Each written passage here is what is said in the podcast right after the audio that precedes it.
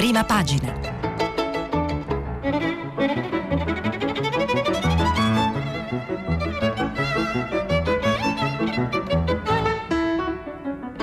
Questa settimana i giornali sono letti e commentati da Serena Danna, vice direttrice del quotidiano online Open.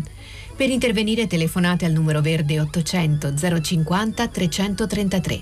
Sms e WhatsApp anche vocali al numero 335 56 34 296. Sono le 7.30 del mattino, ora di Kabul. È giovedì 19 agosto, anniversario dell'indipendenza dell'Afghanistan dalla Gran Bretagna. Sono qui all'aeroporto internazionale per testimoniare da giornalista la realtà di chi cerca di fuggire. Lo scenario è drammatico. Quasi 10.000 persone sono ammassate agli ingressi dello scalo nel disperato tentativo di uscire dal paese. Ci sono anziani, giovani, donne e bambini. Tutti vogliono andare via. La maggior parte di loro non ha nessun visto per l'espatrio, né tantomeno un biglietto aereo. Molti sono addirittura senza passaporto. C'è Ajimal, 28 anni. Lui e la moglie hanno il passaporto americano. Ajimal è afgano, ma non vive più nel paese. È venuto per il matrimonio del fratello, ma dopo la caduta di Kabul in mano ai talebani è rimasto bloccato nella capitale. Parliamo ha la disperazione negli occhi. Mi racconta che è qui da tre giorni, ma non è riuscito a partire e non ci sono piani e procedure che gli consentano di uscire dal paese assieme alla moglie. Dice, colmo di frustrazione, che sarà un miracolo se riuscirà a lasciare l'Afghanistan. Una storia simile a quella di Saia, che bivacca all'ingresso opposto dell'aeroporto. Ha il passaporto tedesco, ha lavorato con un'organizzazione tedesca in Afghanistan, ma non c'è nessun piano che oggi le consenta di lasciare il paese. Ajimal e Sajia sono solo alcune delle migliaia di persone che giorno e notte lottano per uscire dall'Afghanistan. Da sabato notte questo è diventato il luogo dove la disperazione degli afghani per il ritorno dei talebani si tocca con mano. Almeno 12 persone sono morte qui da domenica, in scontri con i talebani mentre cercavano di fuggire, oppure nel tentativo di lasciare il paese salendo sugli aerei in decollo, stritolate dagli ingranaggi oppure cadute giù quando i voli sono partiti. Ai cancelli si sono ammassate madri pronte a gettare i figli ai soldati stranieri, pur di assicurare loro un futuro lontano da qui. Un'immagine che si potrà difficilmente dimenticare. La situazione all'aeroporto di Kabul testimonia la disperazione delle persone che per vent'anni dopo l'11 settembre 2001 hanno nutrito delle speranze. Ora non aspirano a vivere nel lusso in un paese straniero, ma solo a sopravvivere. Dopo cinque giorni dalla caduta della capitale nelle mani dei talebani, tutti vivono nell'incertezza. Non sanno cosa succederà oggi e domani. I talebani, a parole, promettono tolleranza, ma qui nessuno si fida. Ieri un, centi- un, centro studi delle Nazioni Unite ha rivelato che si muovono per le strade a caccia di obiettivi guidati da liste precise.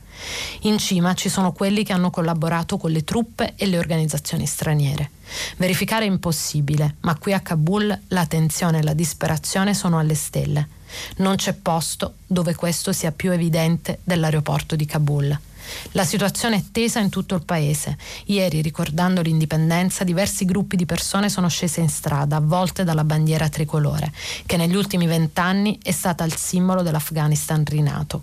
In molti casi le manifestazioni sono state represse con la violenza. Sappiamo per certo che ci sono stati quattro morti ad Asadabad, non lontano dal confine con il Pakistan, ma è possibile che le vittime siano di più. Molte delle persone che sono all'aeroporto non sanno nulla di questi scontri né di quello che accade nel resto del paese. Sanno solo che vogliono partire al più presto, prima che anche quest'ultima possibilità di salvezza svanisca. Le tragiche scene che si sono verificate nello scalo dopo la caduta della capitale sono parte del triste destino degli afghani. La gente cerca di fuggire, anche a rischio di perdere la vita in, quel, in questo scalo, sotto i colpi degli AK-47 dei talebani da un lato del muro e degli M16 degli americani dall'altro.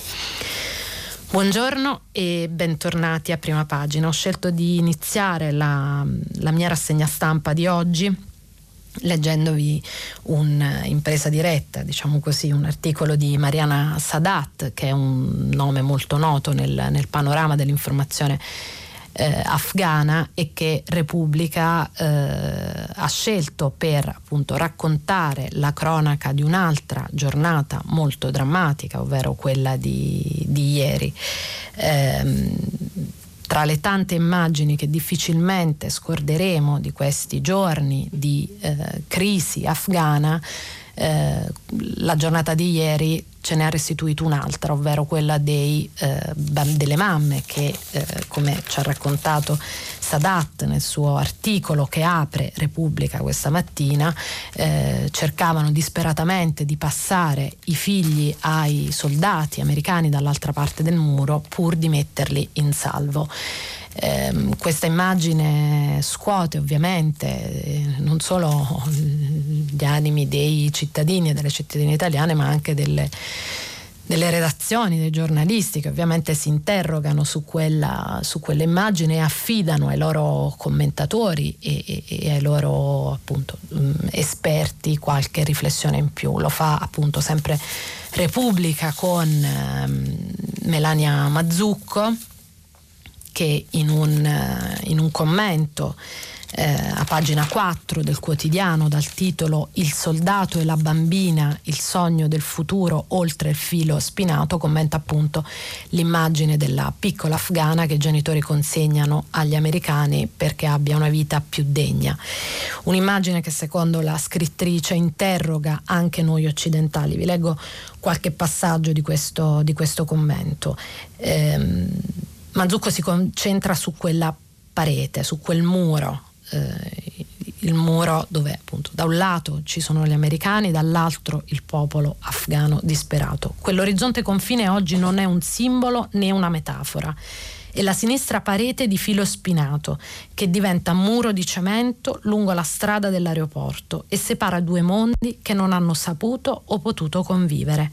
Sugli aculei di quel filo si sono infilzate non solo le carni degli innocenti afghani, ma anche le nostre contraddizioni. Non bisogna però ingannarsi, come ogni immagine anche questa pretende più interpretazioni. La prima lettura è tragica, da sempre, da quando è stato inventato, il filo spinato cinge i pascoli, le proprietà, le gabbie degli animali in cattività, i campi di prigionia.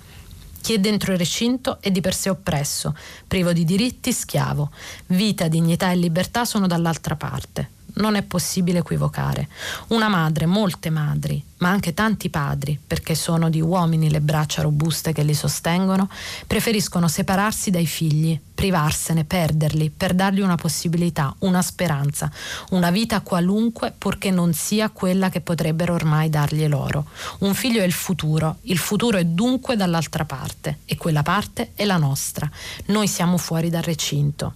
E a questo punto Mazzucco si chiede, è arrogante questo punto di vista? È bianco, neocolonialista? Perché non potrebbe essere il contrario, noi nel recinto e le donne fuori? Il bambino finirà prigioniero nella gabbia dell'Occidente, dove sarà rifugiato, ospite, tollerato, spesso disprezzato, raramente accolto.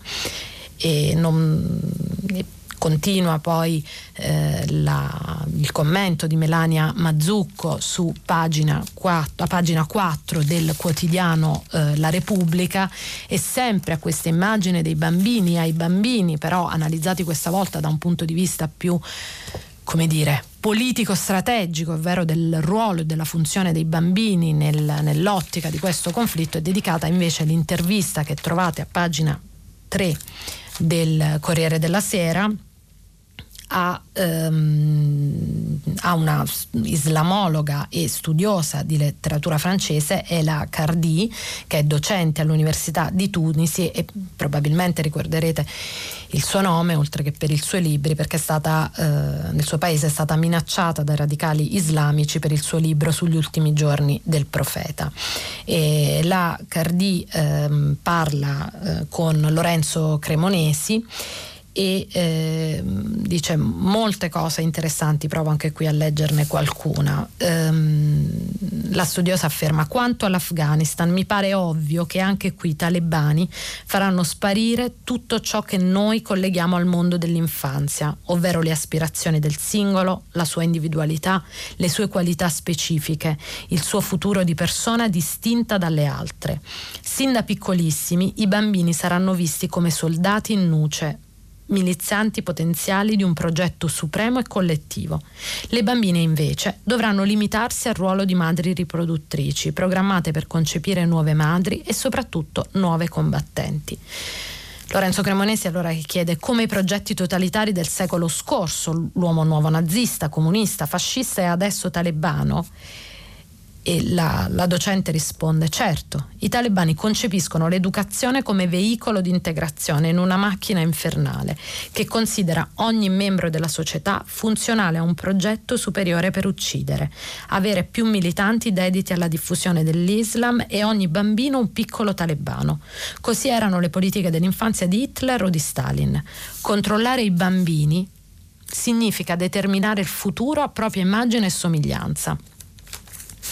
Allora Cremonesi chiede, il piccolo talebano è un bambino privo di identità? E anche qui Guardi dà una risposta molto precisa, direi piuttosto privo della sua identità specifica, delle origini della sua famiglia, annullato in un'identità collettiva. A definirlo non saranno i genitori, ma il gruppo dove sarà uguale tra gli uguali. I radicali islamici si sentono minacciati ovunque dalle nostre società occidentali, così cercano di serrare i ranghi. I talebani creano nuovi talebani, vogliono moltiplicarsi per fare barriera. I bambini li prolungano nel futuro, ecco perché li definiscono una macchina infernale, devono riprodurre nelle scuole e con l'educazione le copie di loro stessi. E infine Lorenzo Cremonesi le chiede, promettono però di tenere aperte le scuole. E la studiosa ribatte, non basta affatto, anzi può rivelarsi controproducente. Non basta avere le scuole, occorre soprattutto sapere quali sono i programmi di studio. E loro non avranno nulla a che vedere con Cartesio o Voltaire, ne sono sicura. Se io fossi un genitore a Kabul, certo che farei di tutto per farli partire. Per chi resta è l'abisso. E come sapete, un'altra nel, nel dramma dei, dei, civili, l'altra categoria mh, a rischio eh, che viene perseguitata in queste ore, di cui già si conosce il, il tragico destino, è quella delle donne. I giornali italiani Stamattina dedicano diversi profili e diverse cronache alla situazione delle donne in Afghanistan, una situazione che eh, già svela eh, in maniera molto chiara e evidente qual è il progetto reale dei talebani, al di là delle dichiarazioni che possono mh, trarre in inganno qualcuno. Eh, sono tante appunto le, le testimonianze ho scelto quella di Marta Serafini sul Corriere della Sera che intervista un attivista di RAWA, eh, Revolutionary Association of the Women of Af- Afghanistan, ovvero un'associazione politica indipendente che è supportata dal coordinamento italiano di sostegno alle donne afghane. Eh, Marta Serafini la chiama Balkis, ma il nome ovviamente è di fantasia perché appunto uno dei, eh, dei, dei problemi che in questo momento hanno le donne, i civili afghani, è quello di dover di avere la necessità allo stesso tempo di denunciare la loro situazione e quindi di chiedere aiuto senza però rivelare la propria identità perché come abbiamo, abbiamo visto sono, eh, è partita una caccia sfrenata a eh, tutti quelli che hanno collaborato con l'Occidente e che in qualche modo potrebbero frenare l'avanzata del regime talebano. Eh, nei giorni scorsi si sentivano gli spari dei talebani dall'aeroporto, racconta l'attivista al Corriere della Sera. La disperazione del popolo afganico, afgano che cerca di scappare la si percepisce nell'aria. Nessuno crede alle promesse dei fondamentalisti, dicono di essere cambiati, parlano di amnistia per tutti gli ufficiali del governo precedente, dicono di voler lasciare che noi ragazzi andiamo a scuola e lavorare. Promettono addirittura di concedere libertà di espressione, ma noi come possiamo fidarci? Abbiamo visto sparire ed essere uccise giornaliste, giudici, donne, soldati, medici e infermiere, fino a pochi giorni prima del 15 agosto. Hanno provato a eliminare i loro oppositori e le loro oppositrici politiche. Prima di arrivare al potere c'è chi ha ricevuto minacce di morte.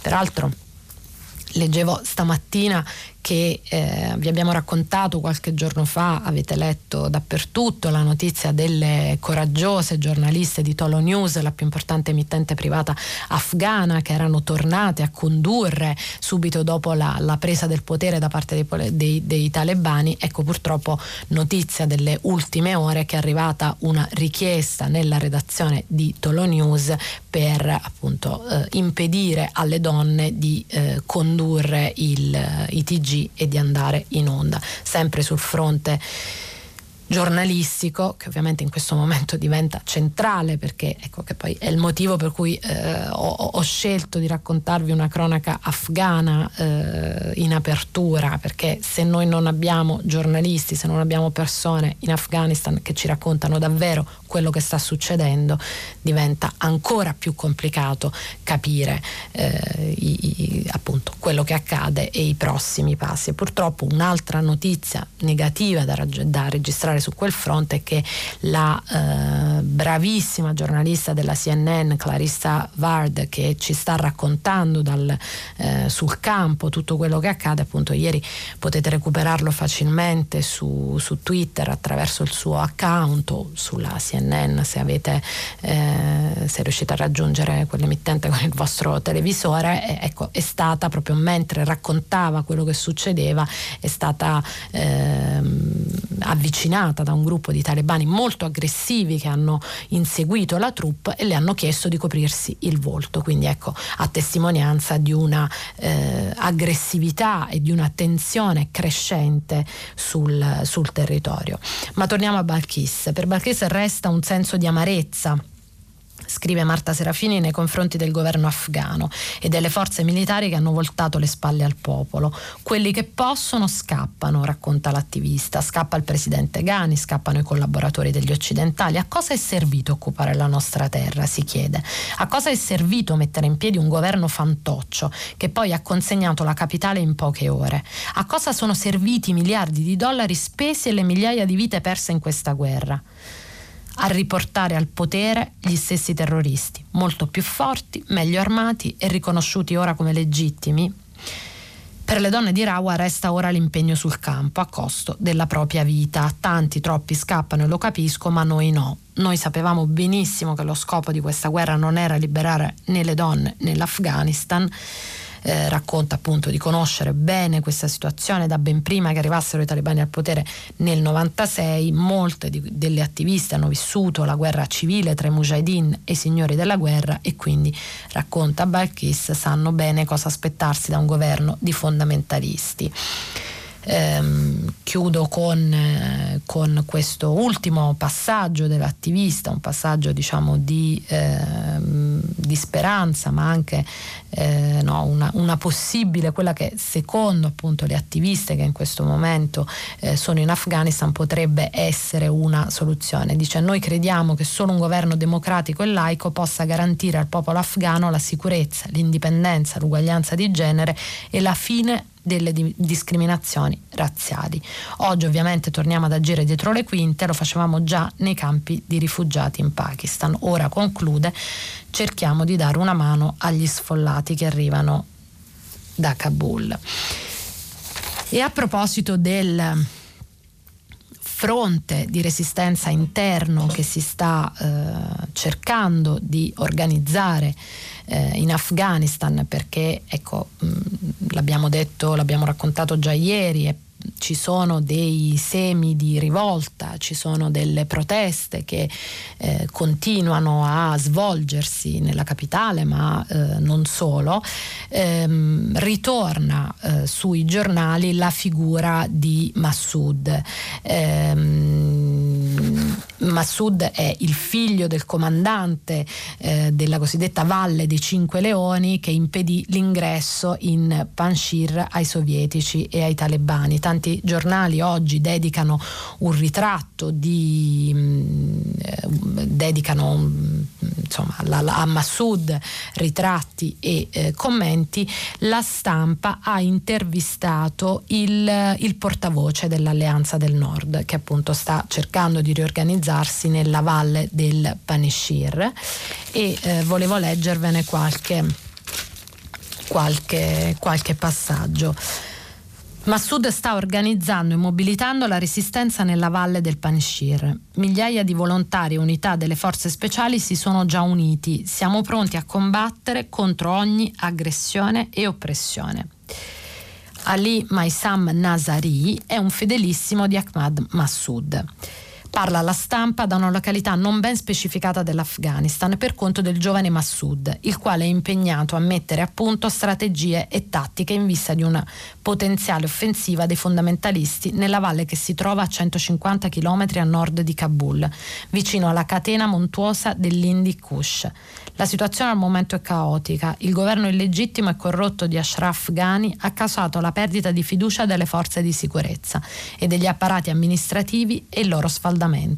La sua fuga all'estero senza nomina di un successore ha creato un vuoto che i Taliban hanno riempito, spiega Nazari, il quale in merito al governo di transizione dice accetteremo e riconosceremo solo un esecutivo decentralizzato, inclusivo e democratico. Del resto, per il 32enne Massoud e per gli eredi dell'Alleanza del Nord, il riferimento istituzionale è il vicepresidente Amrullah Sahel Saleh, anche egli tagiko, ex capo dei servizi segreti e già portavoce di Massoud padre negli anni 90, quando combatteva contro il primo Emirato islamico. Il 17 agosto si è proclamato presidente ad interim in ottemperanza alla Costituzione, che prevede tale procedura in caso di assenza, fuga di missioni o morte del presidente. Sull'ipotesi di trattativa con i Taliban dice negozieremo se sono veramente interessati a una soluzione pacifica che garantisca i diritti e la libertà di tutti.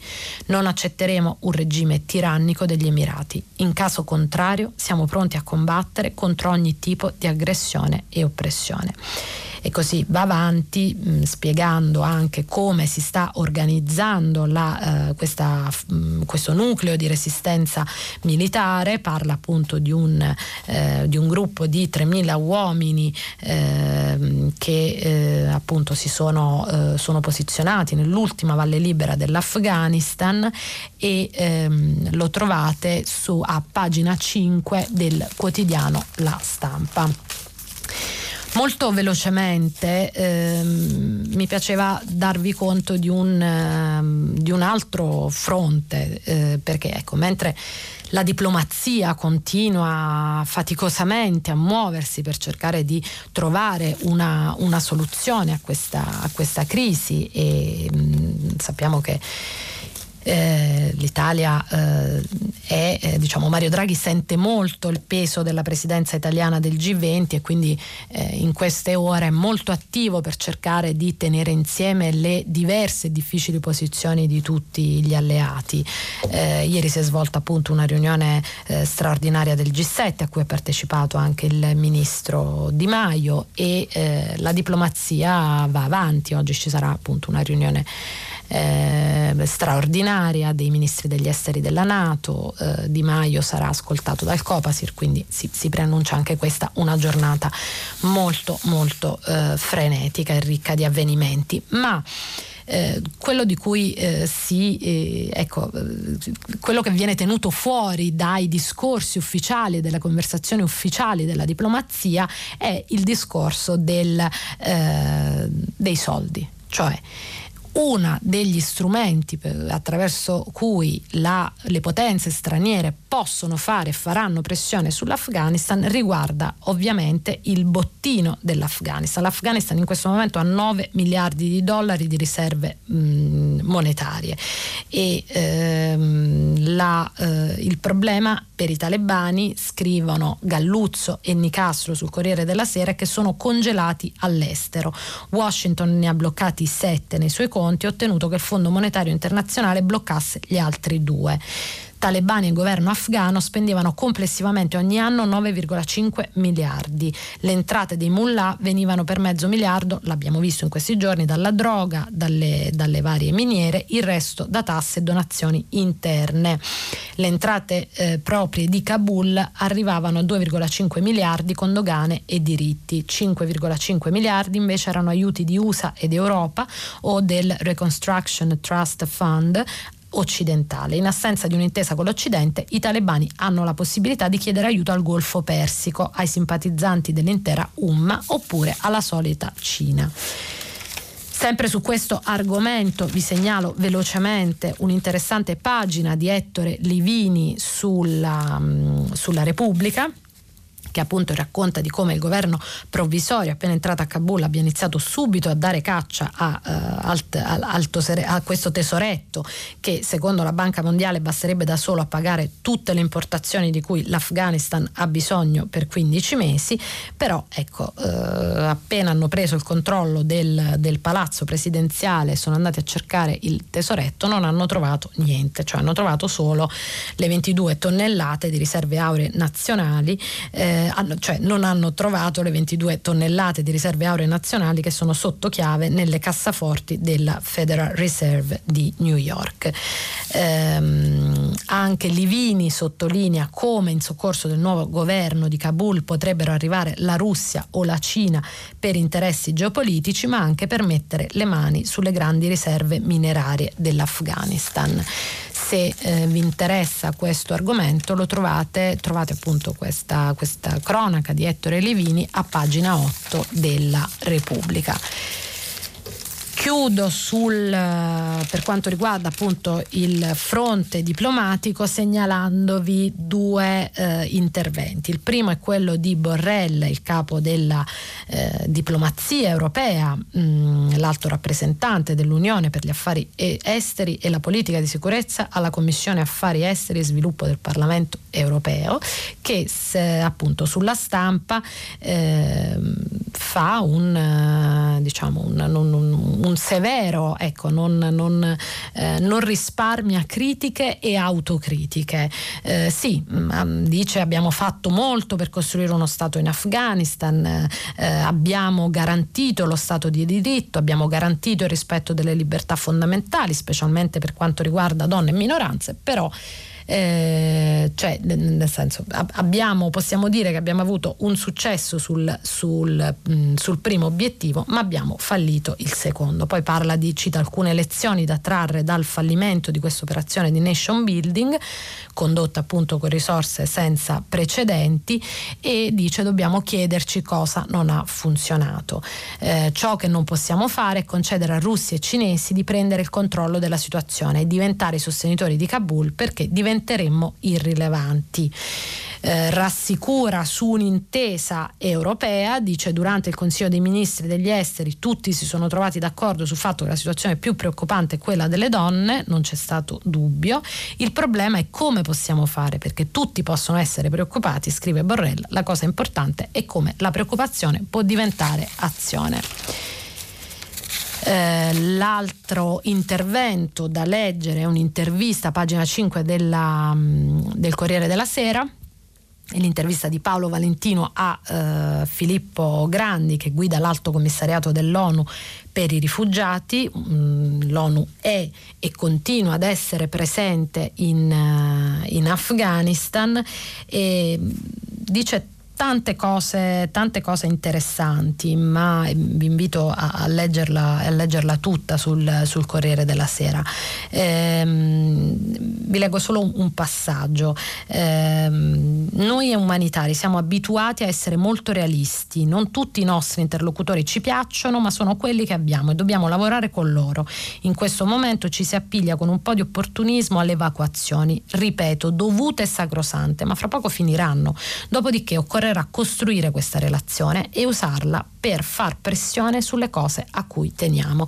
E eh, secondo me è un'intervista importante perché Filippo Grandi eh, mette luce su una questione di cui francamente non si sente ancora tanto parlare, nel senso che giustamente noi siamo impegnati in questo momento a mettere al sicuro e, e permettere agli afghani e alle afghane che vogliono lasciare il paese di venire in Europa, ma eh, tantissimi, la maggior parte resteranno lì e quindi cosa fa, cosa ha intenzione di fare l'Europa, l'Italia, l'Occidente per gli afghani e le afghane che resteranno nel paese? Ecco, questa permettetemi di dire è una domanda eh, a cui eh, insomma, bisognerà presto dare una risposta che sia il più possibile condivisa.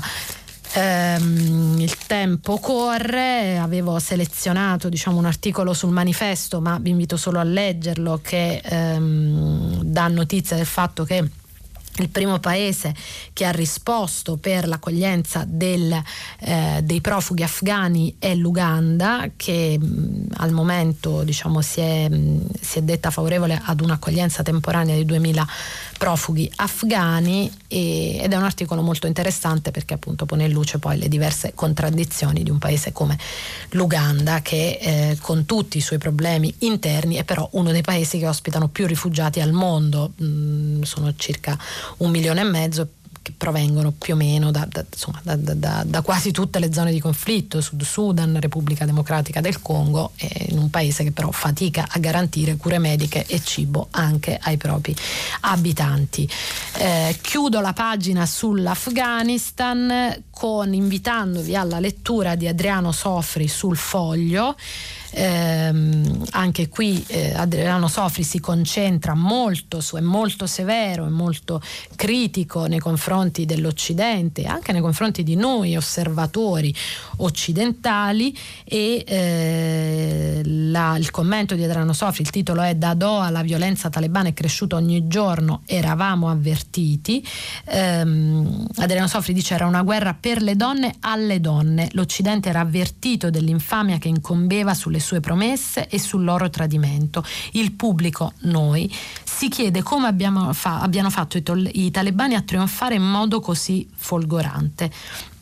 Il pubblico è stato tenuto all'oscuro di quello che avveniva prima e si è prumorosamente tenuto all'oscuro.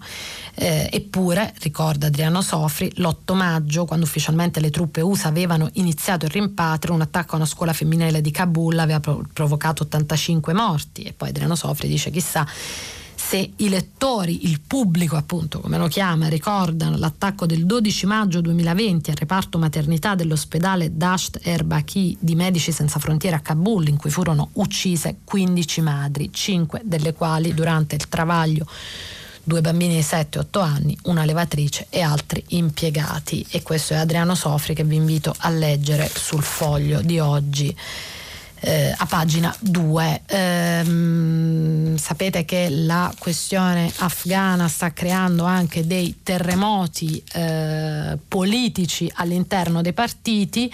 Eh, se vi interessa il tema e eh, volete capire come ha fatto l'ex presidente del Consiglio Conte a inimicarsi, diciamo con una frase, alleati e avversari, vi consiglio l'articolo di Laura Cesaretti sul giornale dal titolo il gran caos politica italiana e Conte dialoga con i talebani. La frase shock come viene definita, eh, nel, um, come viene definita nel sommario del dell'articolo a firma di Laura Cesaretti e che appunto Conte ha parlato di un atteggiamento distensivo dei talebani.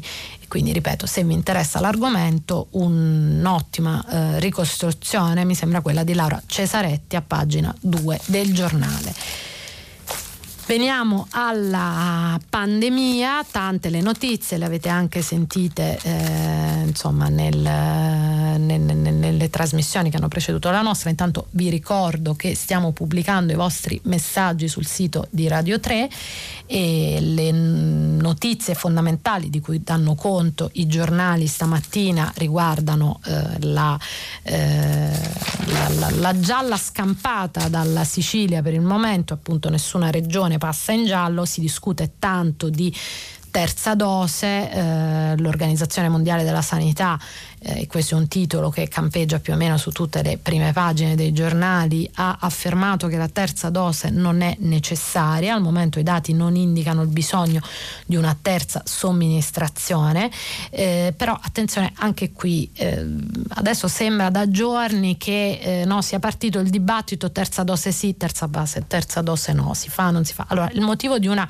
presa di posizione così netta da parte dell'Organizzazione Mondiale della Sanità, che pure ha contribuito a creare confusione in, questi, eh, in questo lungo periodo di pandemia, a partire diciamo dalla mascherina sì, mascherina no, e eh, finendo appunto alla, alla, terza dose, perché eh, è probabile che tra un po' si cambierà idea, però Ecco, la presa di posizione dipende dal fatto che, secondo l'Organizzazione Mondiale della Sanità, la priorità deve essere aumentare le coperture nei paesi che ancora non hanno accesso al vaccino, come a dire È inutile che parliamo di terza dose in eh, X stati se poi diciamo, la maggior parte delle nazioni no, non hanno ancora la prima dose. Ehm, a proposito di polemiche in campo pandemico, vi eh, segnalo l'intervista da Brignani del, ehm, del, CTS, del Comitato Tecnico Scientifico del, ehm, del Governo e ve la segnalo a proposito appunto del, diciamo, di tutto quello che, che, che, che, sta accadendo, dell'aumento dei contagi, eccetera, perché Abrignani è il primo esponente mh, vicino al governo che dice quello che appunto in tanti si stanno chiedendo, pensiamo al discorso delle, delle mense, le, le, gli insegnanti, lo dice apertamente, eh, sì all'obbligo vaccinale per contenere la malattia. E, mh, dice a Brignani proporrei l'obbligo vaccinale perché le malattie infettive le contieni quando vaccini tutti, lo abbiamo visto con la polio, il vaiolo e le altre malattie. Eh, mi chiedo come sia possibile che con una malattia infettiva come il Covid, che ha rischiato di distruggere la nostra economia e solo in Italia ha ucciso 130.000 persone, ci sia ancora chi si interroga se sia opportuno o no vaccinarsi.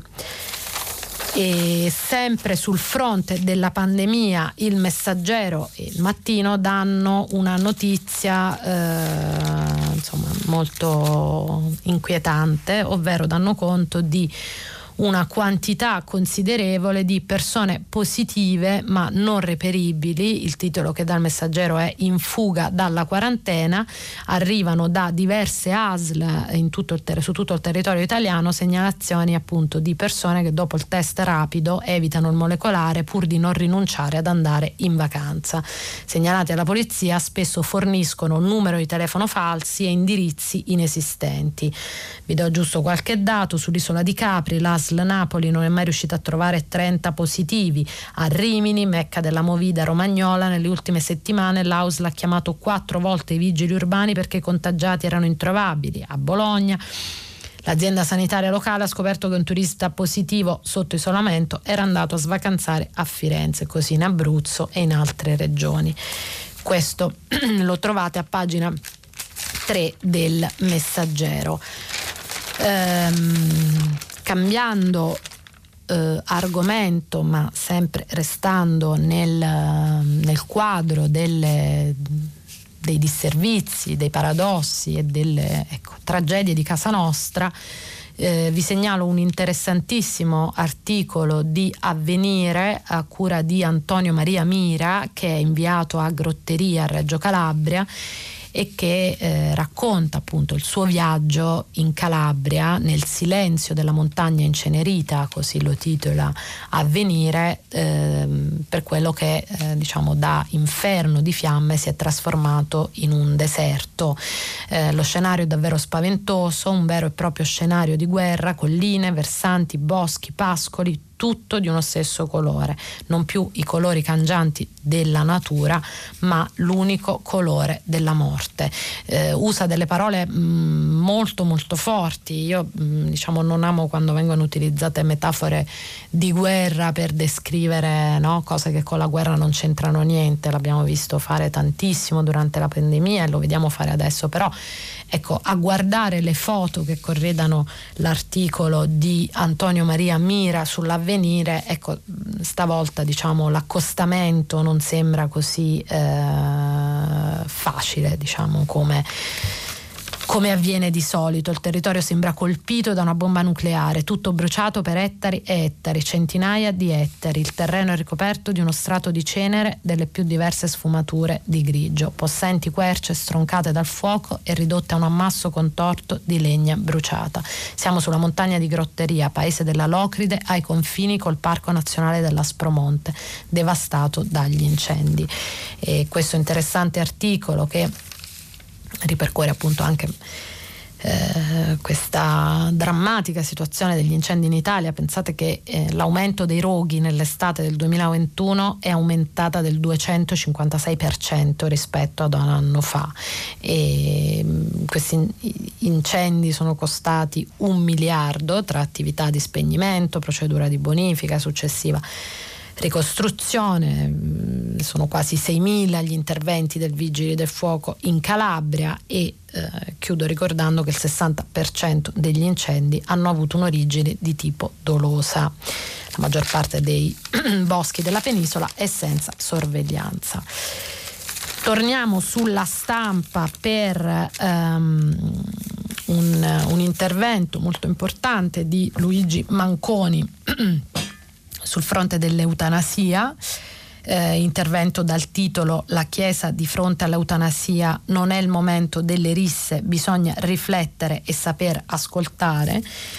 Manconi con eh, diciamo, la sua solita profondità e, e, lucidità analizza la reazione della Chiesa cattolica alla prospettiva di un referendum sulla depenalizzazione dell'eutanasia e la definisce netta ma allo stesso tempo cauta.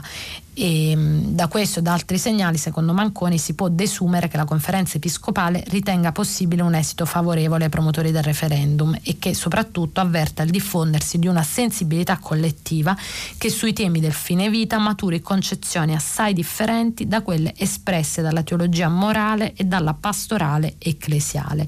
E queste ultime d'altronde hanno conosciuto nel corso del tempo importanti cambiamenti. Il rifiuto assoluto dell'eutanasia, scrive Luigi Manconi sulla stampa, si è accompagnato a posizioni assai innovative su tematiche e comunque connesse alle fasi terminali dell'esistenza. Sempre più risolutamente la Chiesa condanna l'accanimento terapeutico, definito un atto contro la dignità dell'uomo, valorizza le cure palliative e assume una posizione non ostile nei confronti della sospensione di nutrizione e idratazione artificiali negli stati terminali, pur considerandoli sostegni vitali. Ciò è dimostrato dal fatto che la legge sulle disposizioni anticipate di trattamento 2017 abbia avuto il voto favorevole della gran parte dei parlamentari cattolici. Si aggiunga che le gerarchie non hanno manifestato una esplicita esplicita contrarietà nemmeno verso la sedazione continua e profonda, ovvero l'accompagnamento alla morte attraverso la sospensione delle terapie. Dunque, eh, scrive Manconi, nei fatti e nella concreta esperienza del dolore umano la pastorale della Chiesa si rivela più accogliente, direi misericordiosa, per ricorrere al suo stesso linguaggio e capace di percepire i mutamenti della mentalità rispetto a categorie come dignità e libertà in tutte le fasi e le condizioni della vita. Questo è Luigi Manconi a pagina 31 della stampa. Mm, sulla stampa diciamo, vi segnalo e eh, in chiusura una storia eh, interessante diciamo, di una rivolta che sta accadendo a Pettenasco in provincia di Novara. Ci è andato l'inviato Nicolò Zancan che racconta come la eh, popolazione locale si stia eh, ribellando contro la famiglia dello chef Canavacciuolo che vuole costruire una struttura galleggiante per attirare turisti fino a settembre. Il primo cittadino frena, abbiamo già molti villeggianti, non vogliamo diventare un parco giochi. E eh, se vi interessano questa, diciamo, questa storia di scontro tra esigenze turistiche e esigenze del territorio, la trovate a pagina 23 della stampa a firma di Nicolò Zancan. Eh, la prima parte del nostro programma è finito. Noi ci risentiamo dopo eh, la pubblicità per, eh, per, parlare con voi, appunto vi ricordo che potete scriverci sms che noi leggiamo eh, sul sito, potete eh, telefonarci, ci vediamo, ci sentiamo subito dopo la pubblicità. Serena Danna, vice direttrice del quotidiano online Open, ha terminato la lettura dei giornali di oggi. Per intervenire chiamate il numero verde 800 050 333. Sms WhatsApp anche vocali al numero 335 56 34 296. Si apre adesso il filo diretto di prima pagina. Per intervenire e porre domande a Serena Danna, vice direttrice del quotidiano online Open, chiamate il numero verde 800 050 333. Sms e WhatsApp anche vocali al numero 335 5634 296. La trasmissione si può ascoltare, riascoltare e scaricare in podcast sul sito di Radio 3 e sull'applicazione RaiPlay Radio. Buongiorno, mm, bentornati alla, alla seconda parte della, del nostro programma, il filo diretto, quello appunto dedicato a voi e al nostro dialogo. Stavo leggendo i tanti messaggi che stanno arrivando sul, sul sito, cioè Lucia da Perugia che dice la storia ci ha sempre raccontato di esseri umani crudeli e spietati, ma l'inizio del nuovo secolo ci ha presentato un conto ancora più terribile perché consapevoli di questi erro- orrori. Ho 69 anni, vedere madri che lanciano i propri figli per salvarli mi porta un dolore immenso, anche di più perché totalmente impotente di fronte a queste orribili crudeltà. Spero di andarmene presto, dice addirittura Lucia da Perugia, perché questo mondo non è più tollerabile per me e eh, sono tanti i messaggi di questo, di questo, tenore a testimonianza veramente di un, di un, dolore profondo che viviamo anche noi che siamo a tanti chilometri di distanza.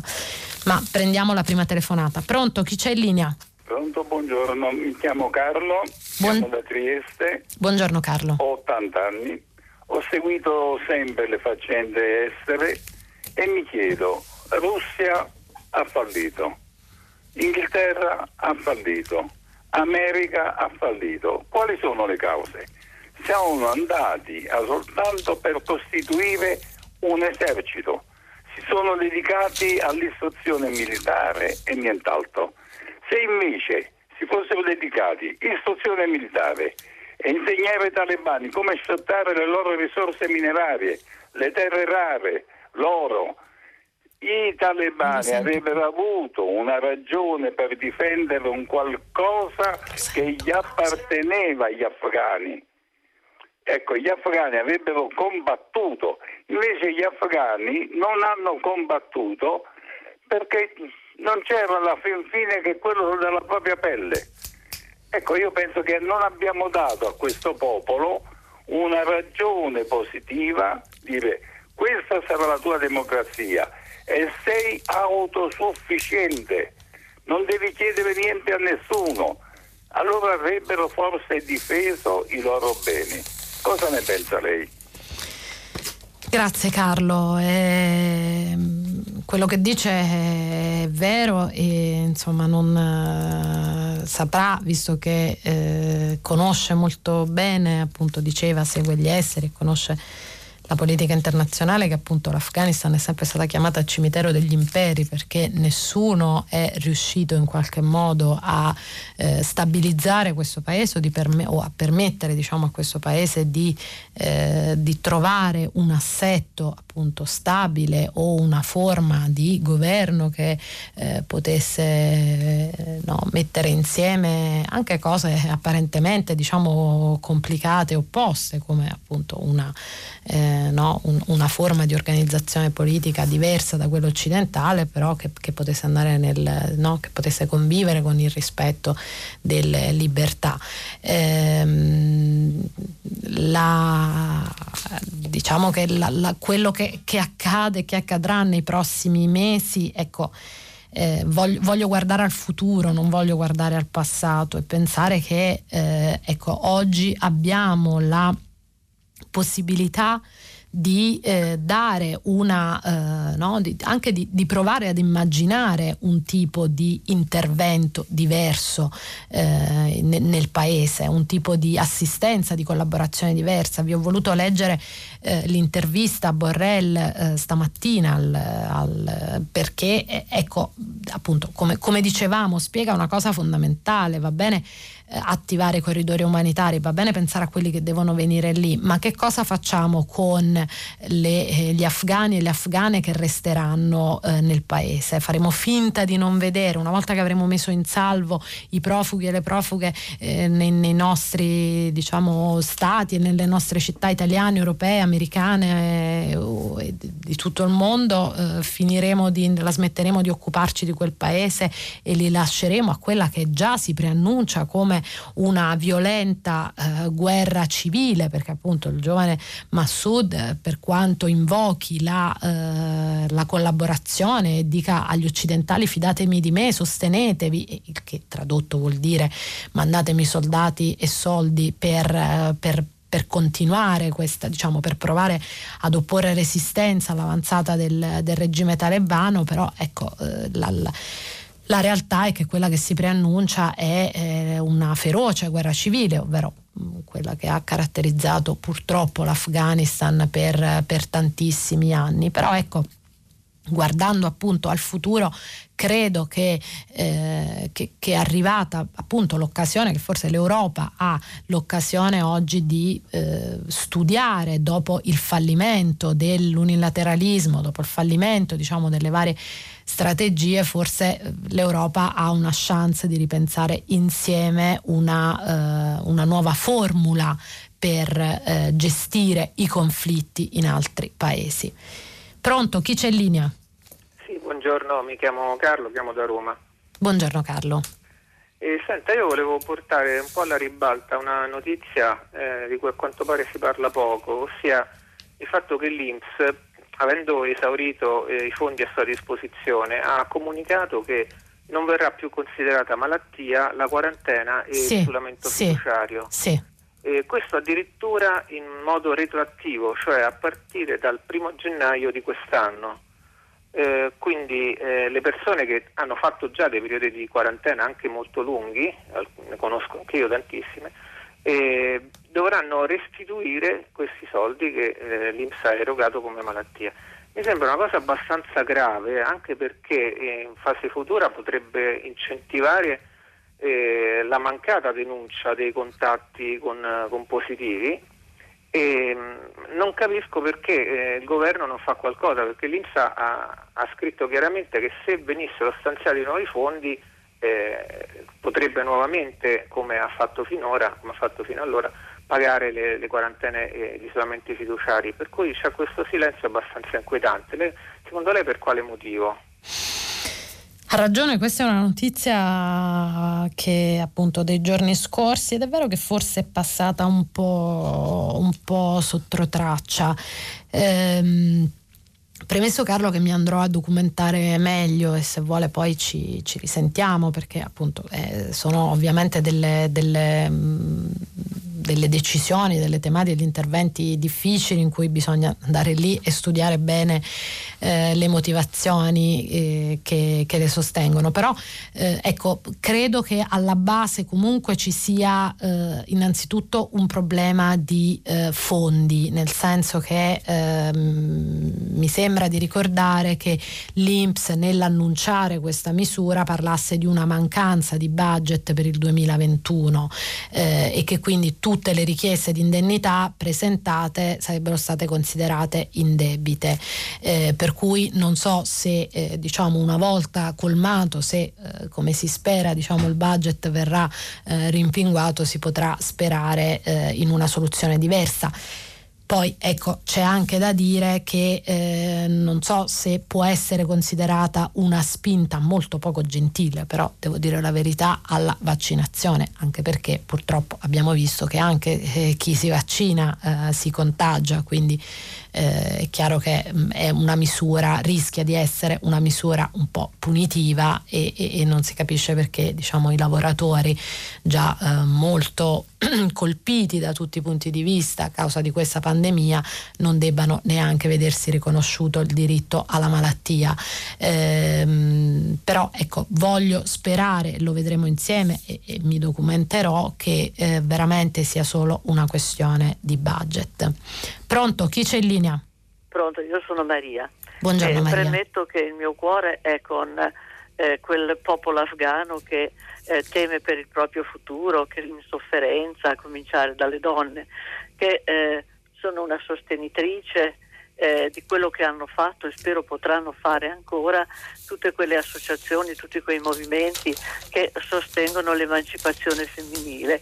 Però mi sembra che ultimamente si stia cadendo in un manicheismo per cui eh, c'è l'Occidente buono e perfetto e diciamo i talebani che rappresentano il male. Quindi questa divisione tra bene e male impedisce la vera secondo me, inchiesta giornalistica e la vera eh, diciamo, valutazione storica. E temo che è questa che venga a mancare, perché noi abbiamo bisogno di storia, abbiamo bisogno di dati. Cioè, per lo schieramento, cioè, pronto?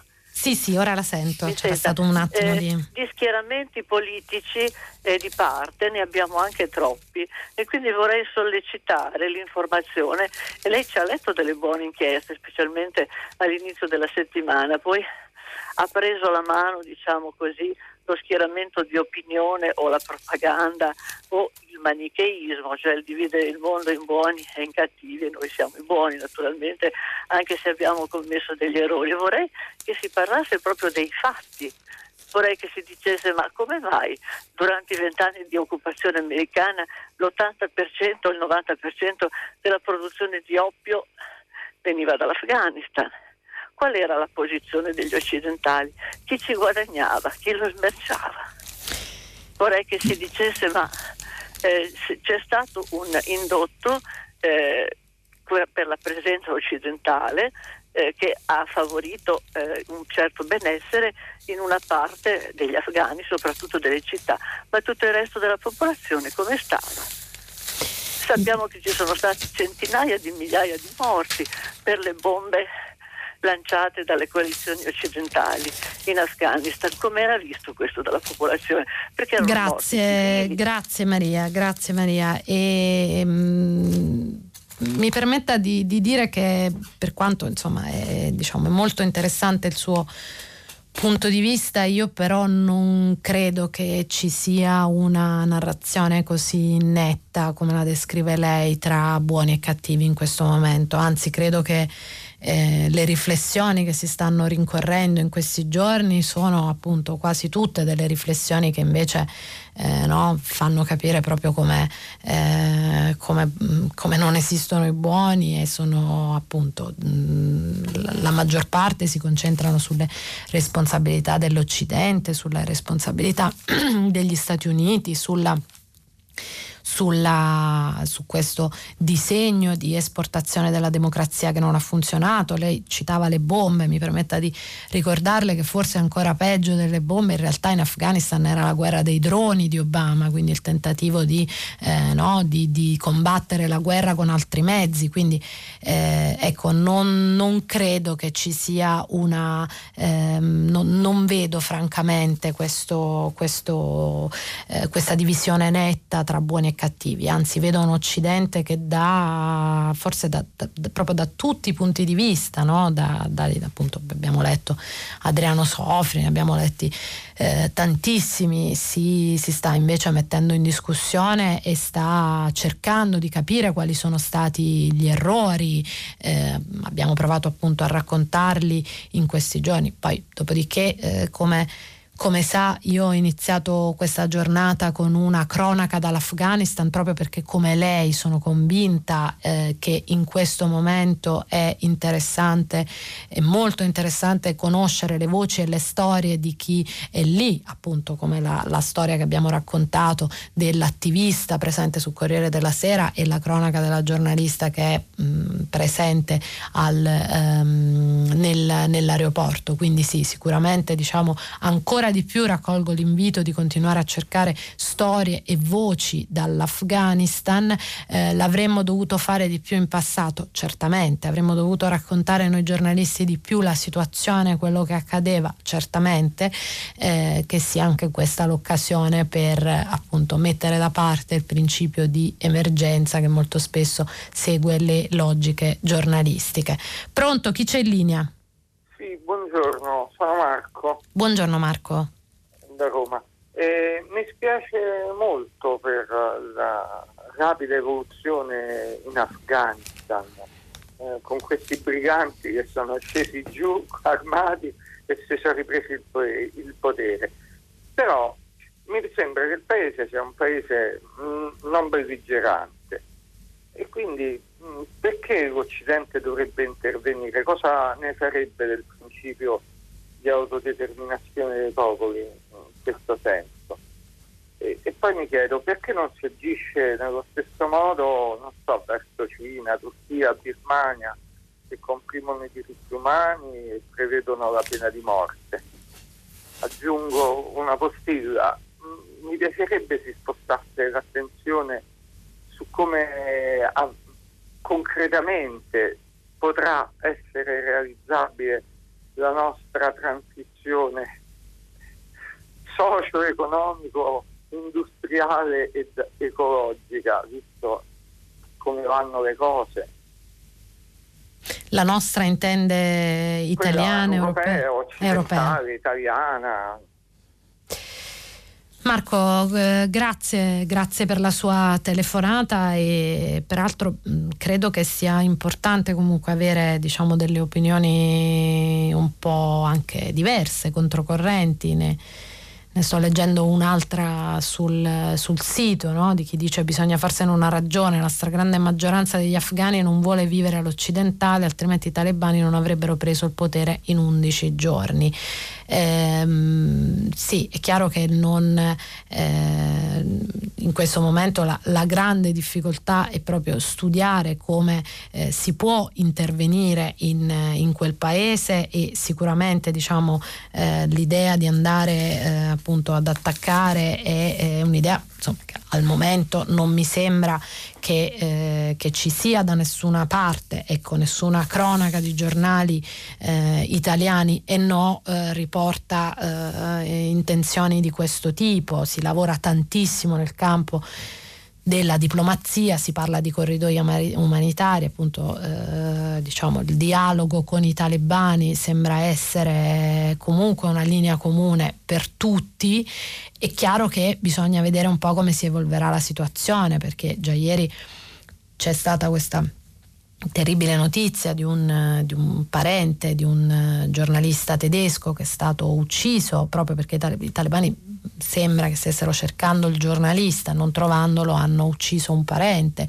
Vi ho raccontato dell'aggressione alla giornalista della CNN, insomma la situazione è molto tesa, quindi è, è, ovvio che in questo momento si parla di dialogo anche perché non c'è stata ancora nessuna eh, dimostrazione chiara di un atteggiamento aggressivo nei confronti dell'Occidente, attenzione perché invece è molto chiara la, eh, l'atteggiamento che loro hanno eh, nei confronti del popolo afghano, però rispetto agli internazionali, ecco se c'è una cosa che eh, forse è vera di tutte queste cronache che abbiamo letto negli ultimi giorni sul doppio volto dei talebani, stanno provando a eh, mostrare con, eh, con, con eh, diciamo, le potenze straniere un volto di dialogo che però per la verità neanche questa è la prima volta, anche in passato eh, i talebani appunto hanno provato a dialogare con l'Occidente forti del fatto che appunto oggi vi ho letto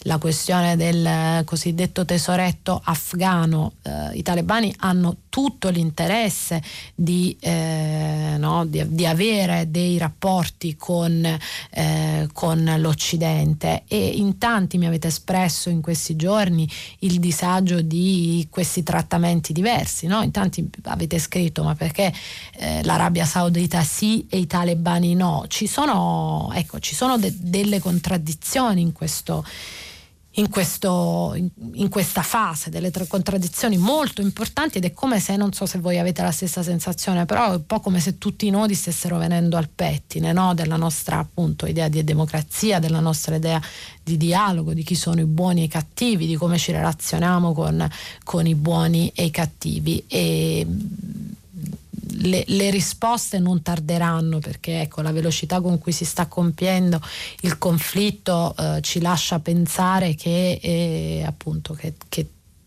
che avremo presto que- delle risposte, che vedremo presto la realtà di quello che sta accadendo. permettetemi anche di dire che forse rispetto a vent'anni fa o andando ancora più indietro, adesso è anche più difficile per il potere agire eh, in maniera indisturbata. È vero, mi potrebbe dire qualcuno, che i negoziati di Doha sono andati avanti e molto spesso nessuno sapeva cosa stava accadendo, no? l'abbiamo, eh, l'abbiamo detto anche ieri, che una delle preoccupazioni del ministro della difesa italiano è proprio che ci siano stati degli accordi che hanno tenuto fuori i partner eh, europei e che quindi eh, a Doha Trump eh, abbia, eh, no, mh, mm, abbia, venduto, regalato ai talebani delle cose senza poi accordarsi. E Trump è chi è venuto dopo di lui, eh, perché attenzione, non, diciamo, come, come ho detto tante volte in questi giorni, per quanto riguarda l'America, la responsabilità è una responsabilità diffusa sulle quattro presidenze, quindi sarebbe eh, sbagliato diciamo, dare la colpa solo a un presidente. E, e quindi se è vero che la gestione del potere resta opaca, però permettetemi di dire che eh, in, negli ultimi anni, grazie anche a, a, internet, ad un lavoro che viene fatto eh, in maniera diciamo costante da molti reporter internazionali, è, anche più difficile diciamo, per il potere conservarsi opaco. Oppure forse questa diciamo, è la mia speranza. Pronto? Chi c'è in linea? Eh, pronto, sono Carla Tucci, telefono da Modena. Buongiorno Carla. Buongiorno, io mh, mm, vorrei parlare sugli incendi che sì. stanno scoppiando in quest'estate in tutte le regioni e ne parlo in particolare di quello che è successo in Calabria, eh, nella zona dove sono nata. Io vivo a Modena ma sono nata a Rossano Calabro. Nella notte tra il 16 e il 17 è scoppiato l'ennesimo e questa volta più grave incendio sulle colline di Rossano Calabro, le colline che sono zone residenziali estive eh, perché sono le zone della Presila, uh, una fauna e una flora meravigliosa, un panorama sul mare spettacolare, eh, solo che purtroppo eh, sono devastate periodicamente e ciclicamente ogni anno da incendi. Quest'anno questo grave incendio ha distrutto una parte estesa di questa zona, giungendo a lambire fino il paese, fino al centro storico di Rossano, che è ancora invaso da fuligine e cenere.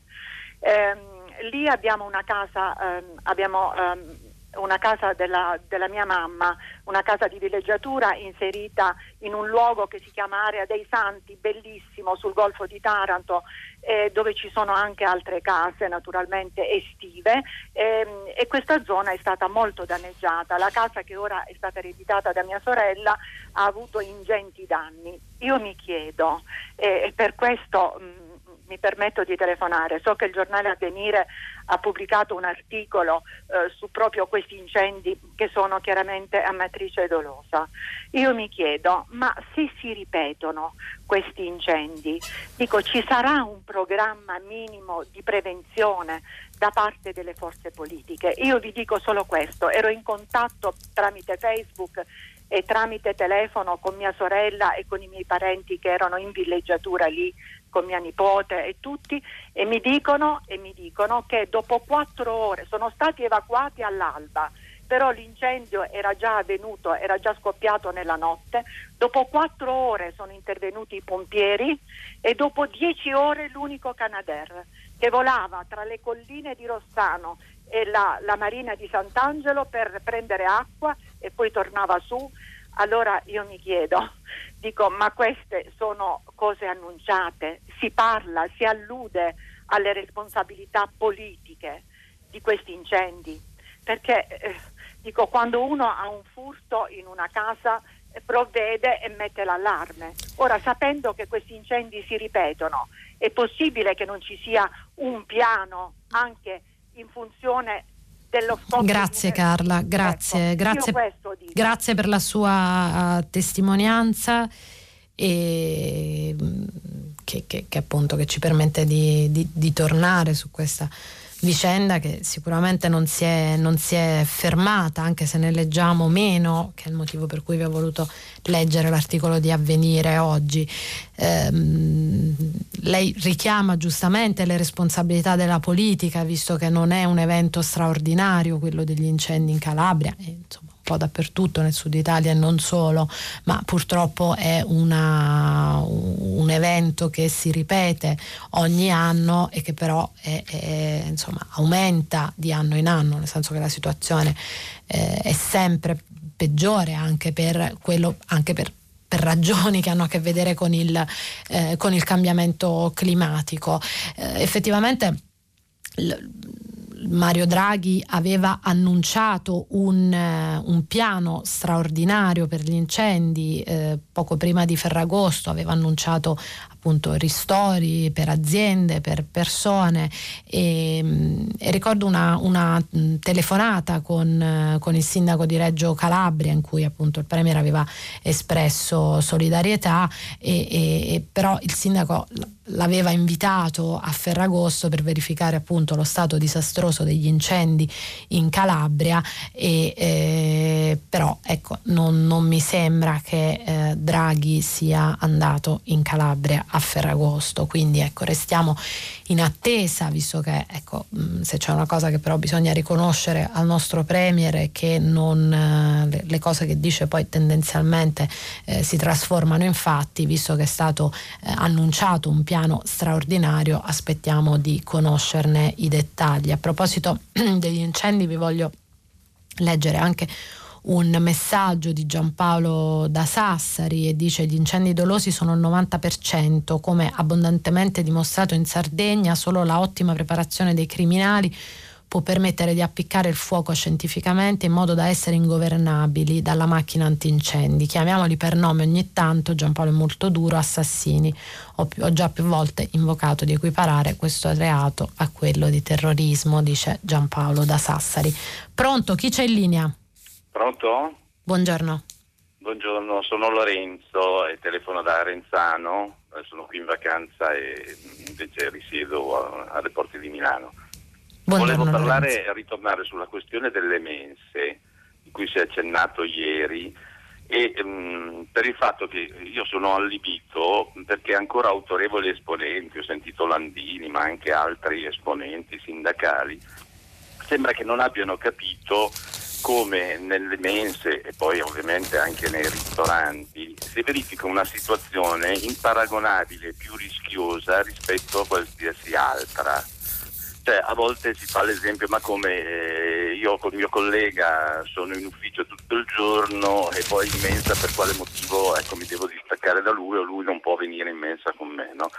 E io credo che in questi posti, cioè nelle mense, nei ristoranti, si sta innanzitutto senza mascherina, cioè primo dato da, da, da, dire è che sono luoghi in cui si sta senza la sua, la sua, mi perdoni Lorenzo, è una testimonianza eh. anche diretta, nel senso lei mh, lavora in un ufficio dove c'è una mensa aziendale? No, no, questo no, no però okay. ovviamente ho lavorato, adesso sono in pensione, okay. quindi ho lavorato e mi ricordo quindi le cose. Quindi eh, mi sembra che non si colga il fatto che sia nei ristoranti come nelle mense c'è questo, questo fatto, primo che si sta tutti senza mascherina e quindi chiaramente siamo in una situazione in cui tutti, se c'è una persona che contagia, chiaramente questa contagia ovunque. Ma soprattutto l'altro aspetto importante che nei ristoranti e nelle mense si introducono poi in bocca eh, dei cibi, eh, qualche cosa che viene comunque eh, contaminato da, eh, dall'eventuale presenza di una persona che contagia. Cioè non si tiene conto appunto di questo fatto terribile che si sta senza mascherine, quindi c'è il pericolo di contagio aereo come avviene normalmente, ma in più siamo in presenza di cibi sulla tavola che in presenza di una persona che contamina, che è contagiosa, chiaramente diciamo così, si depositano ovunque. Poi noi questi cibi li introduciamo nella bocca. Io faccio l'esempio del fumo. Se noi pensiamo in un ristorante al chiuso una persona che per un'ora e mezza dovesse fumare continuamente una sigaretta, ecco, ma noi sappiamo dove va a finire tutto quel fumo. Ebbene, il contagio da virus va a finire ovunque, va a finire sulla pasta asciutta che mangio, nel bicchiere. Grazie, eh, grazie, grazie Lorenzo, è, chiar- è, chiarissimo il suo punto di vista e peraltro eh, mi viene da dire che è proprio quello che ha spinto poi il governo a equiparare le mense ai ristoranti, perché appunto se c'è poi questa divisione tra luogo di lavoro e mensa del luogo di lavoro, dipende proprio dal fatto che mentre eh, no, le, le, le, i luoghi dove fisicamente vengono svolte le, menzioni, mansioni lavorative hanno una serie di eh, no, eh, impianti di sicurezza e disposizioni che permettono ai lavoratori con mascherina di lavorare in sicurezza, nelle mense proprio per le ragioni che, sta che ha descritto che ha descritto lei è più complicato e la logica è molto più vicina a quella dei ristoranti. Ehm, questa appunto è una partita che si sta giocando nel, nelle ultime ore, è vero anche che eh, si pretende un pochino più di chiarezza dal governo, ecco, se c'è una, una, cosa che si può riconoscere ai sindacati che pure appunto stanno litigando tantissimo, le cronache dei giornali ci riportano eh, appunto uno scontro feroce in atto tra le varie rappresentanze sindacali, sembra però che appunto poi la, la, la, maggior parte vada verso eh, no, il recepimento della, del, del, Green Pass obbligatorio immensa, un'altra parte consistente chiede l'obbligo vaccinale, poi c'è la parte di chi dice no, assolutamente vogliamo il diritto di non vaccinarci. E anche qui insomma, abbiamo parlato eh, spesso in questi giorni no, delle, delle, di questi... Eh, di queste fasi in cui tante istituzioni stanno in qualche modo eh, facendo i conti con la propria identità e forse questo vale anche per il sindacato, nel senso il sindacato italiano è arrivato forse il momento anche per, appunto, per il sindacato di capire eh, dove sta, no? con chi sta e che tipo diciamo, di, eh, di, di, di, diritti e di doveri vuole, vuole esprimere. Pronto? Chi c'è in linea? Pronto? Buongiorno. Buongiorno, sono Mauro, chiamo da Roma. Buongiorno Mauro. Buongiorno. Sì, io questa mattina avevo mandato un messaggio, anche io, ho visto che già la prima telefonata aveva toccato lo stesso tema, perché mh, mm, ero rimasto fortemente colpito eh, anche dai commenti su questa terribile questione di, di queste mamme, madri, genitori che lanciavano i bambini a, ai soldati della latte. E io mi chiedevo, oltre vabbè, a far vedere queste immagini così drammatiche, forse però pure un commento su, sui valori, sulle, su, anche su queste persone. Allora, una cosa del genere, una cosa talmente estrema che l'abbiamo forse vista nei film, nella guerra, dei campi di concentramento, che può avvenire quando sai di essere trasportato in un forno crematorio e allora l'unica possibilità che c'è per salvare tuo figlio è lanciarlo dall'altra parte e quello che succeda succeda. Ma forse lì non stava proprio accadendo questo e quindi che valori hanno anche questi genitori? Perché fanno questa cosa? Ora, o la situazione è così drammatica, come appunto confrontabile con quello che succedeva nei campi di concentramento, e allora abbiamo sbagliato tutto, rimbocchiamoci le maniche e partiamo di nuovo tutti in Afghanistan e, e, e accudiamolo perché non si possono vedere queste scelte. Oppure c'è qualcosa anche nella cosiddetta società civile di valori eccetera che non funziona. E quindi noi vediamo insomma queste realtà un po' in modo manicheo, da una parte i talebani cattivi che uccidono i bambini e fanno quello che fanno, e dall'altra parte la civile che invece così ha respirato la democrazia e si è così evoluta. Io ho l'impressione che dovremmo avere uno sguardo un pochino più, eh, più aperto, vedere anche queste persone che vengono da noi, che, che sono, che si aspettano, che cosa hanno assorbito, cosa hanno capito della, della, della, della democrazia, dei, dei, valori umani. Insomma, io ho l'impressione che, che, che viene fatto un po' un polverone Fermo restando dovremmo comunque stare attenti a salvaguardare adesso eh, diciamo, la condizione delle donne, eccetera, eccetera. Però insomma anche vedere un po' meglio con occhi meno, meno così eh, manichei tutto quello che accade da quelle parti, perché altrimenti abbiamo fatto disastri senza aver capito nulla per vent'anni, rischiamo di continuare a fare disastri senza continuare a capire. Ecco, questi, I commenti su quelle immagini mi sono sembrati troppo scarsi e quindi questa mattina avevo dato questo messaggio, volevo sentire anche il suo parere. Grazie Lorenzo, grazie, grazie Lorenzo. Mauro, Mauro, mi ah, mi scusi Mauro, mi perdoni. Grazie Mauro, e, mm, ecco, non è, non è, il primo, anche tra i commenti ecco, ci sono diverse persone che, che esprimono questa, no, questa, questa perplessità. Abbiamo già ricevuto prima una telefonata. Allora, eh, diciamo così, premesso che ehm, no, non, non, giudicherò il gesto di una mamma che decide di consegnare il proprio bambino ad un soldato dall'altra parte del muro, questo non, non lo farò perché non, eh, è proprio, come dire, è proprio secondo me appunto rientra tra quelle azioni eh, che abbiamo fatto e che forse dovremmo diciamo smettere di fare.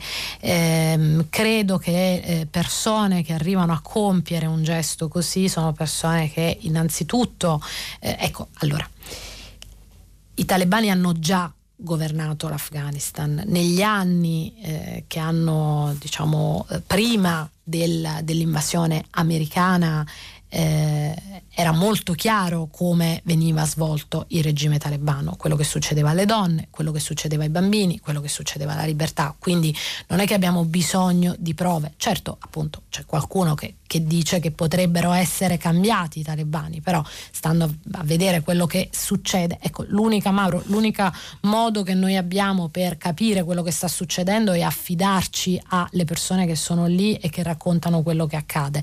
E sicuramente a passare i bambini dall'altra parte del muro non erano eh, appunto americani o occidentali, ma erano afghani, che evidentemente sono arrivati a pensare che piuttosto che rischiare di tornare indietro a vent'anni prima e quindi ad una situazione che, eh, no, che inevitabilmente diciamo, eh, è stata una, una, situazione di grande repressione e, e tortura e violenza per i civili, eh, preferiscono mettere in salvo i, i propri figli e, e, no, e lasciarli ad un avvenire migliore, non lo so, ma sicuramente diverso da quello che invece è considerato quasi certo. Ehm, ecco, quindi mh, mm, la, la, la, situazione eh, la, ce la possiamo spiegare solo così, cioè con il fatto che eh, i, i, talebani sono ben conosciuti dalla popolazione afghana, che probabilmente a differenza nostra, che stiamo diciamo, eh, comodamente seduti sui nostri divani a vedere quello che accade, eh, si fidano di meno delle dichiarazioni che vengono fatte per riuscire a mettere al sicuro eh, soldi, valute e risorse minerarie e quindi diciamo fidiamoci anche di più del popolo afghano. Pronto, chi c'è in linea? Buongiorno, sono Paolo da Torino. Buongiorno Paolo. Complimenti per la conduzione. Grazie Paolo. Sono stato spinto a intervenire eh, da, dalla lettura di quell'articolo che racconta che alcuni malati Covid che dovevano stare in isolamento fiduciario non si sono trovati e si è scoperto che se ne sono andati in vacanza. Ecco, questa, questa, questa notizia mi, mi getta in un ulteriore sconforto cioè, eh, queste persone eh, ignorano completamente quali siano le regole della convivenza, il fatto che esistono altre persone che hanno il diritto alla salute, mettono davanti a tutto il loro egoistico eh, diritto, il presunto diritto a una vacanza. Ecco, la cosa che eh, oltre all'assoluta mancanza di senso civico di queste persone, eh, io trovo che questi, questi, esercitano una violenza sugli altri, perché chi si vaccina, eh, tutti quelli che sono contrari al vaccino sostengono che c'è un regime, le cose più stravaganti, però se lo fanno loro e non coinvolgono nessuno. Chi è malato o non si vaccina va in giro e fa male agli altri. E questa è una violenza bella e buona esercitata sulle altre persone. Cioè, siamo un popolo che ha bisogno, non proprio tutto per fortuna, però evidentemente di essere eh, condotto per mano per quelli che sono i, i doveri civici di, di convivenza. Guardi, la, la, verità è che non posso aggiungere nient'altro a quello che ha detto perché il disagio che prova lei lo provo anche io e tutte le volte che appunto devo leggere sui giornali appunto di trucchi per restare in zona bianca, trucchi per andare in vacanza e non farsi eh, il, il mercato dei Green Pass, ecco queste, queste, notizie sono veramente sconfortanti, a maggior ragione se appunto confrontate con eh, l'impegno che, tutte, che, tutti voi, che, insomma, che la maggior parte dei cittadini e cittadine italiane stanno mettendo nel, nel rispetto di, di, queste regole.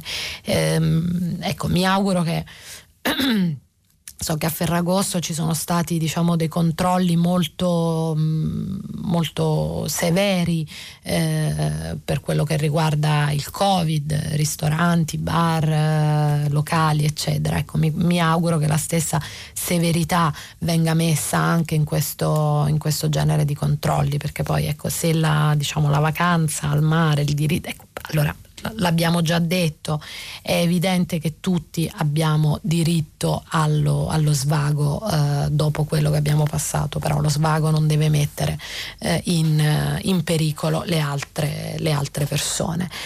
Ehm, purtroppo ecco, il, il, tempo a nostra disposizione è finito e dobbiamo appunto risentirci domani o come sta avvenendo in questi giorni nel corso della giornata. E dopo il giornale radio Marzia Coronati conduce pagina 3 a seguire le novità musicali di primo movimento. Alle 10, come sempre, ci sarà Tutta la città ne parla, che approfondirà un tema posto da voi ascoltatori.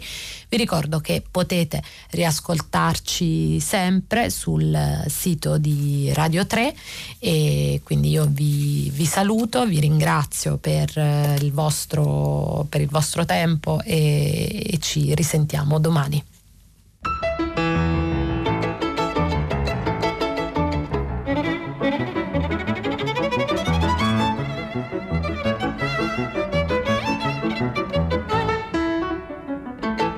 Serena Danna, vice direttrice del quotidiano online Open, ha letto e commentato i giornali di oggi. Prima pagina un programma a cura di Cristiana Castellotti. In redazione Maria Chiara Beranec, Natascia Cerqueti, Manuel De Lucia, Cettina Flaccavento, Erika Manni, Giulia Nucci e Francesco Neri. Posta elettronica, prima pagina chiocciolarai.it. La trasmissione si può ascoltare, riascoltare e scaricare in podcast sul sito di Radio 3 e sull'applicazione Rai Play Radio.